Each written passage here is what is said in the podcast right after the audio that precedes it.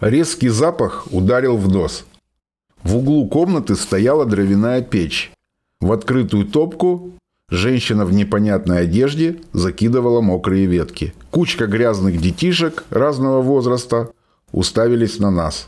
Волосы у детей были немытые и слипшиеся. Одежда была летняя, грязная и явно импортная. Только драные куртки и пальто были уже явно с нашего плеча. Видно, кто-то поделился из соотечественников. В центре стоял мужчина лет 30 с рыжей бородкой, длинные волосы были перехвачены резинкой, на нем была надета солдатская шинель с красными погонами, на которых желтыми буквами стояла СА. Глаза у него были прозрачные. Мужик стоял и улыбался Линде. С другого угла выскочила вторая женщина, схватила меня за руку и начала трясти. Анджестик Форел!» – повторила она раз 10. Я посмотрел на Линду в надежде, что хоть она меня спасет. Линда начала переговоры с хиппи. Я тем временем вышел во двор и закурил, прокручивая в голове название гостиниц. Так, Алатау. Тут недалеко. Казахстан, Алма-Ата, Дастык, Атрар. Куда нахрен примут таких гостей? Мысленно убедившись, что дело бесполезное, я зашел в хатку. Коммуна хиппи уже собирала пожитки. Я отозвал Линду в сторонку. «Послушай, это не Америка. Ни в одной гостинице города, даже самой дешевой, такую завшивленную компанию на порог не пустят. Несмотря на то, что они граждане Канады. Куда мы их денем? Ты понимаешь, что мы их оставить тут тоже не можем. У них нет дров, в доме нет мебели, и это дети. Черт возьми, она права. Выход? Может, к тебе домой?» Опустив глаза, спросила американка. «Да ты с ума сошла! Куда? Меня ма вынесет вместе с ними!» У меня возникла идея. Вспомнив, что у нас по улице Шаляпина есть маленькая спортивная гостиница, которая относится к бассейну «Динамо», находящимся на одной линии с этим, с позволения сказать, отелем. «Так, грузи их. Поехали. Есть мысль». «Куда? Поехали. Я знаю место». В углу я увидел здоровенные военные деревянные ящики цвета хаки. На одном из них стоял штамп «US Army». Стоп! А что за ящики и что в них? Это семена, которые они хотят раздавать людям. Они же вроде канадские граждане. Откуда у них американские военные ящики? «Ты из КГБ?» – спросила американка. «Нет, блин, я просто бдительный гражданин». Линда перевела мой вопрос бородатому, который явно косил под одного из святых. Хипарь разулыбался и в переводе объяснил, что в Канаде много американских военных, и эти ящики они подобрали на какой-то из военных помоек. Линда заметила мой явно необлагороженный доверием взгляд. «Успокойся, через границу же они как-то с этими ящиками прошли. Если бы там была бомба, без тебя бы уже нашли». «Логично. Давай грузи». Загрузив ящики с гуманитарными семенами и какими-то тюками, коммуна уселась в УАЗ. Я посадил Линду в салон, а сам сел на переднее сиденье, якобы показывать дорогу алматинскому водителю. Подъехав к гостинице, я обернулся назад и посмотрел на бородатого гражданина в солдатской шинели, а потом приказным тоном, не глядя на Линду, объявил: «Сидеть всем на местах!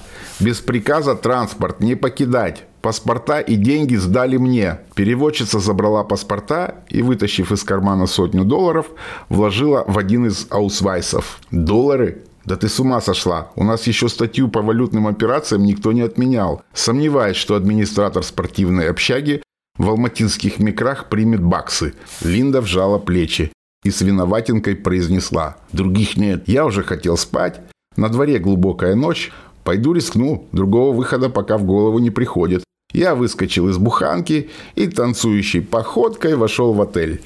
Ресепшн я там не обнаружил. В середине холла стоял замызганный стол, а за ним сидела бабуля в меховой жилетке и дремала. Я включил все свое обаяние. Оперся на стол и с широченной улыбкой, кратчевым голосом начал: «Добрый вечер. Хорошего дежурства. Гостей принимаете в столь поздний час, о богиня тепла и уюта?» «Принимаем», – улыбнулась на мою шутку богиня. «Тут такое дело. Гости иностранные. 8 человек. Из них 5 детей. Приехали к нам семена раздавать». «Бесплатно?» – встрепенулась женщина. «Ну, естественно. Вам достанется первой». Гостиничная нимфа вытащила из стола пачку бланков. Заполняйте. Я взял бланки, отошел в сторону, достал паспорта с вензелями и заметил, что один паспорт американский. Открыл и увидел, что он принадлежит одной из женщин. Первый раз увидел паспорт страны, которая была такой враждебной, далекой и манящей. Я даже поднес его к носу. Америкой не пахло. Потер герб на фиолетовой корочке, и чувство свободы меня тоже не посетило. Что-то тут не то. Заполнять бланки надо было на русском языке, а переводить с паспорта заняло бы много времени, тем более имена были заковыристые. Вышел на улицу, отдал бланки и паспорта Линде. «Заполняй». Линда в открытое окно машины вернула мне паспорта уже с заполненными бланками. Я вернулся к бабуле, она, даже не посмотрев, вытянула оттуда бланки и объявила сумму. Я в голове отконвертировал, и мне хватило даже с лихвой. Я выудил зелененькую и протянул женщине. Та удивленно посмотрела на меня. А нашими? Нет наших. Потому что гости не наши, а им простительно. Тут больше. Утром разменяйте на базаре, уменял. Остаток вам. Профессиональным движением гостиничная богиня погрузила купюру в стол. Фух. «Пойдемте, молодой человек, я покажу вам апартаменты». Мы поднялись на второй этаж, и бабуля завела меня в больничную палату на 20 коек. Но там было чистенько, койки аккуратно заправлены. «Пойдет», – забрал ключ и спустился к машине. «Линда, второй этаж, номер 7. Вот ключ. Грузитесь». Коммунары неорганизованной толпой вырвались из машины и понеслись в отель. Я спрятался за машину с мыслью о том, что администратор, увидев своих новых постояльцев, встанет горой на входе в свою ночлежку и начнет орать «не пущу». Забирайте свои доллары и убирайтесь, когда помоетесь и прилично оденетесь, вот тогда милости просим. Но на удивление бабуля стояла на крыльце и мило приветствовала гостей, держа открытую дверь, как заправский швейцар. «Линда, все хорошо. Можно я пойду? Водитель отвезет тебя в твой отель». Я поковылял домой, так как гостиница от меня была в пешей доступности. Открыл дверь и улегся спать. Зимнее утро в Алма-Ате короткое, так как светлеет поздно.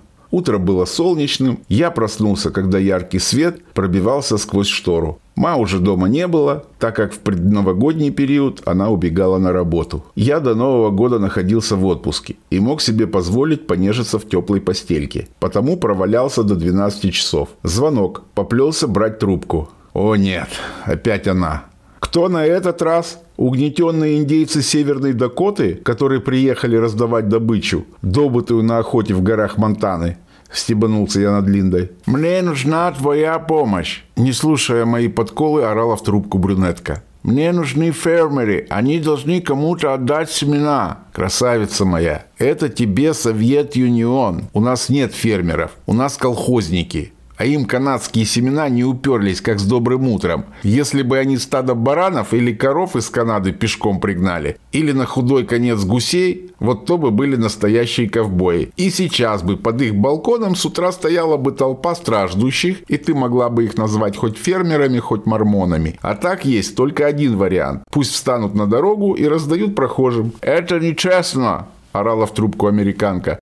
«Ты обещал мне помочь, мой друг, мой американский друг. Я обещал тебе помочь, чем могу. А найти фермеров практически посреди столицы, пусть и слаборазвитого, на ваш взгляд, государства, я не могу. Хотя стоп, будут тебе фермеры. Через час жди в гостинице». Положил трубку, взял в руки телефонный аппарат, который служил нам верой и правдой лет 15. Он был с диском. Отверстия на диске в процессе моего взросления все уменьшались, и пальцы залезали в них все труднее. У этого чуда связи даже была семейная кличка Семёныч, потому что у моей бабушки был друг-сантехник, которого она периодически вызывала починить трубу, а после наливала ему тарелку супа. При вызове сантехника она говорила в трубку: «Девушка, пришлите Семёныча». Так и прозвали мы своего бутылочного цвета аппарат «Семёныч». На длинном шнуре я притащил Семёныча к себе на кровать и залег под одеяло. Сперва набрал соседа Алика, в номере которого было аж 3 0, и это, мягко говоря, раздражало. так как приходилось долго ждать, когда ноль на диске вернется в исходное положение на постаревшем Семёныче. Алик жил на этаж ниже и был фанатичным дачником. Он все лето и осень таскал в сумках с дачи урожай, а на дачу ехал завернутыми в тряпку лопатами. Всю зиму он приглашал меня в гости отведать консервацию из плодов его трудов. И очень этим гордился. «Алик, привет, как дела? Все нормально?» «Тут такое дело. Приехала к нам в гости группа канадских фермеров обмениваться опытом. Кроме того, они еще раздают всем желающим семена огромных овощей. Бесплатно». «Где?» – заволновался Алик. «В гостинице на бассейне «Динамо». Можно к ним пойти?» «Ну, конечно, можно. Ждут люди. И это... Знаешь, ты собери своих дачников побольше. Возьмите свои закатки. Нельзя перед капиталистом мордой в грязь ударить. Угостите их. Расскажите, как вы добиваетесь такого успеха. А то как-то неудобно с голыми руками и на халяву». «Адрес», — дрожащим голосом затребовал Алик. Я назвал адрес, и из трубки раздался прерывистый гудок. Потом еще немножко повалялся и встал. Меня вынесло на балкон. Чисто посмотреть, что вокруг творится. Я опустил глаза и увидел картину маслом. Стоял Алик, в одной руке которого торчал пучок желтого укропа. В другой трехлитровая банка с помидорами, а на шее связка чего-то сушеного. Перед ним стояли 4 женщины в возрасте, примерно с такой же поклажей. Но у некоторых в руках еще были сумки, набитые явно банками с закрутками. Алик дал команду, и отделение выдвинулось в пешем порядке в сторону гостиницы бассейна «Динамо». Я окликнул Алика, он повернулся и посмотрел вверх. «Хлеба возьми по дороге, боюсь, они это не проглотят без него». Алик заулыбался и кивнул головой. Фух, ну слава богу, сложилось. «Пойду еще поваляюсь». Пролежал я недолго. Очередной звонок окончательно меня раззадорил. «Линда, ты меня преследуешь. У нас так не принято». «Я хотела тебе сказать спасибо». «Пожалуйста, обращайтесь. Но уже лучше с деньгами». Американскому мозгу не свойственно воспринимать юмор с деньгами. Потому в трубке образовалось зависание. «Линда, я пошутил. Не зависай. Приходи в гостиницу. Тут приехал председатель «Зеленых». Устроили конференцию. Пришли фермеры. Очень интересно». Тут уже завис я. Алик и компания с закрутками, канадские хиппи и председатель партии «Зеленых», компания «Мама, не горюй». Не, не могу я такое пропустить. Да и делать нечего. Пошел. Открыл дверь в номер. Во главе длинного стола сидел человек в костюме и галстуке. Группа канадских фермеров за тем же столом уплетала соленье варенья из банок, которые им щедро подкладывали фермеры. Линда с другой стороны стола выступала синхронным переводчиком. Над всем этим действом зависал оператор с большой камерой. Человек в галстуке громогласно вещал о трудной судьбе Аральского моря и как наши корабли бороздят его сушь, которая осталась на месте моря. Также с поднятым вверх кулаком он сетовал на плохую атмосферу города Алматы и уверял канадских хиппи, что мы обязательно все эти вопросы решим, когда придет наше время. Хиппи без интереса жевали баклажаны и изредка смотрели на Линду, которая с серьезным лицом синхронно им переводила. Оператор бегал вокруг стола, я не выдержал комизма действа и, извинившись, вышел в коридор. За мной выпорхнула Линда. «Привет, он закончит сейчас. Раздадут семена, и председатель повезет их на экскурсию. Зайди, я тебя познакомлю с председателем». «Иду». Линда представила меня председателю, который, впрочем, оставил у меня приятные впечатления. Мы с ним потом пару раз встречались, но это уже другая история. Пока фермеры из военных ящиков бручали семена в маленьких пакетиках нашим фермерам и на фото показывали, что из этих семян может вырасти, под бурные восторги двух сторон, мы с председателем вышли на улицу.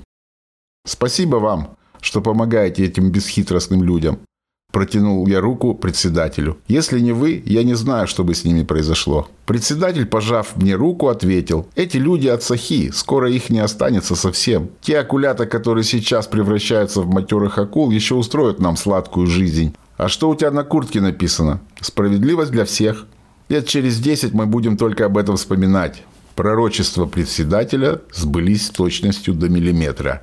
«Я пойду, удачи вам», — сказал я и побрел в сторону дома. Через 2 дня я опять услышал в трубке женский голос с английским акцентом. «Я улетаю в Америку. Сейчас я в аэропорту. До регистрации еще 3 часа. Спасибо тебе за все. Не хочешь посидеть в кафе? Я угощу тебя кофе, и ты меня проводишь». «Хочу». Я прыгнул в такси, и через 40 минут я стоял в международной секции Алматинского аэропорта. Линда с благодарной улыбкой пригласила меня отведать кофе из настоящей кофемашины. Мы просидели, болтая, пару часов. Линда оставила мне свой американский номер телефона и адрес. «Будешь в Америке, звони». Я проводил ее до регистрационной стойки. Американка повернулась ко мне, выкинула кулак вверх и громогласно объявила на весь аэропорт: «I'm ready for all!» Затем я вышел из аэропорта, прыгнул уже в свой родной 92-й и поплыл в сторону дома. Автобус был пустой. Кроме меня сидел парнишка лет 18. Парень был белокожим, азиатской внешности, улыбался мне во весь рот. «И чему мы так рады?» — спросил я парня. «Металлику любишь?» «Твою мать!» «Люблю, я тоже. Приезжай ко мне на район, зависнем под металл». «Приеду, как будет время». «Приедешь на театралку, любого спросишь, как найти Сашку-корейца. Любой подскажет». Самоуверенный какой Сашка», – подумал я. «У всех корейцев в Алмате кличка Кореец, а Сашек через одного». В представлении своего телефона я отказал металлисту, сославшись на то, что у меня его нет. Мы проболтали полдороги, пока Сашка не выскочил в центре со словами: «Давай, пока, жду». Я пригрелся в автобусе и заснул. И, конечно, проспал свою остановку. Проехал по проспекту Правда аж до кинотеатра СРРК, который был в лучшие времена самым популярным у жителей Микров. Выскочив, я перешел дорогу и уставился на кинотеатр. Он переживал не лучшие времена. Под небольшим ветром раскачивалась чудом сохранившаяся афиша, нарисованная вручную. Размер ее был просто огромным, примерно 4 на 3 метра. Афиша анонсировала советский фильм «Транссибирский экспресс». На ней был изображен статный актер Асанали Ашимов с наганом в руке. Главный казах советского кино был настолько похож, что если бы сейчас ту афишу обрамить соответствующей рамой, она бы вызвала нешуточный интерес у коллекционеров артефактов советского кино. Я стоял и смотрел на афишу, вспоминая все свое детство и раннюю юность. А потом отправился домой пешком. Придя во двор, сразу направился в подъезд Егора Портного. Сбежав на его этаж, я нажал кнопку звонка. Егор возник в открытой двери с ножницами и куском тряпки. Я снял куртку и протянул Портному. «Привет, Егорыч, хочу отдать тебе свою куртку. Возьми, дарю». «Ты с ума сошел? Классная куртка. Ты с какого дуба упал?» «Возьми, она действительно классная, но только что-то очень странное». «Как это странное? Что в куртке может быть странного? А ты поноси, узнаешь». Я попрыгал вниз по лестнице и на пролете выкинул кулак вверх и проорал: «Анджестик форал!» В одном свитере выбежал на улицу. Благо, что я жил в соседнем подъезде. Зашел в дом, встал у окна и шепотом в небо сказал: «Справедливость для всех».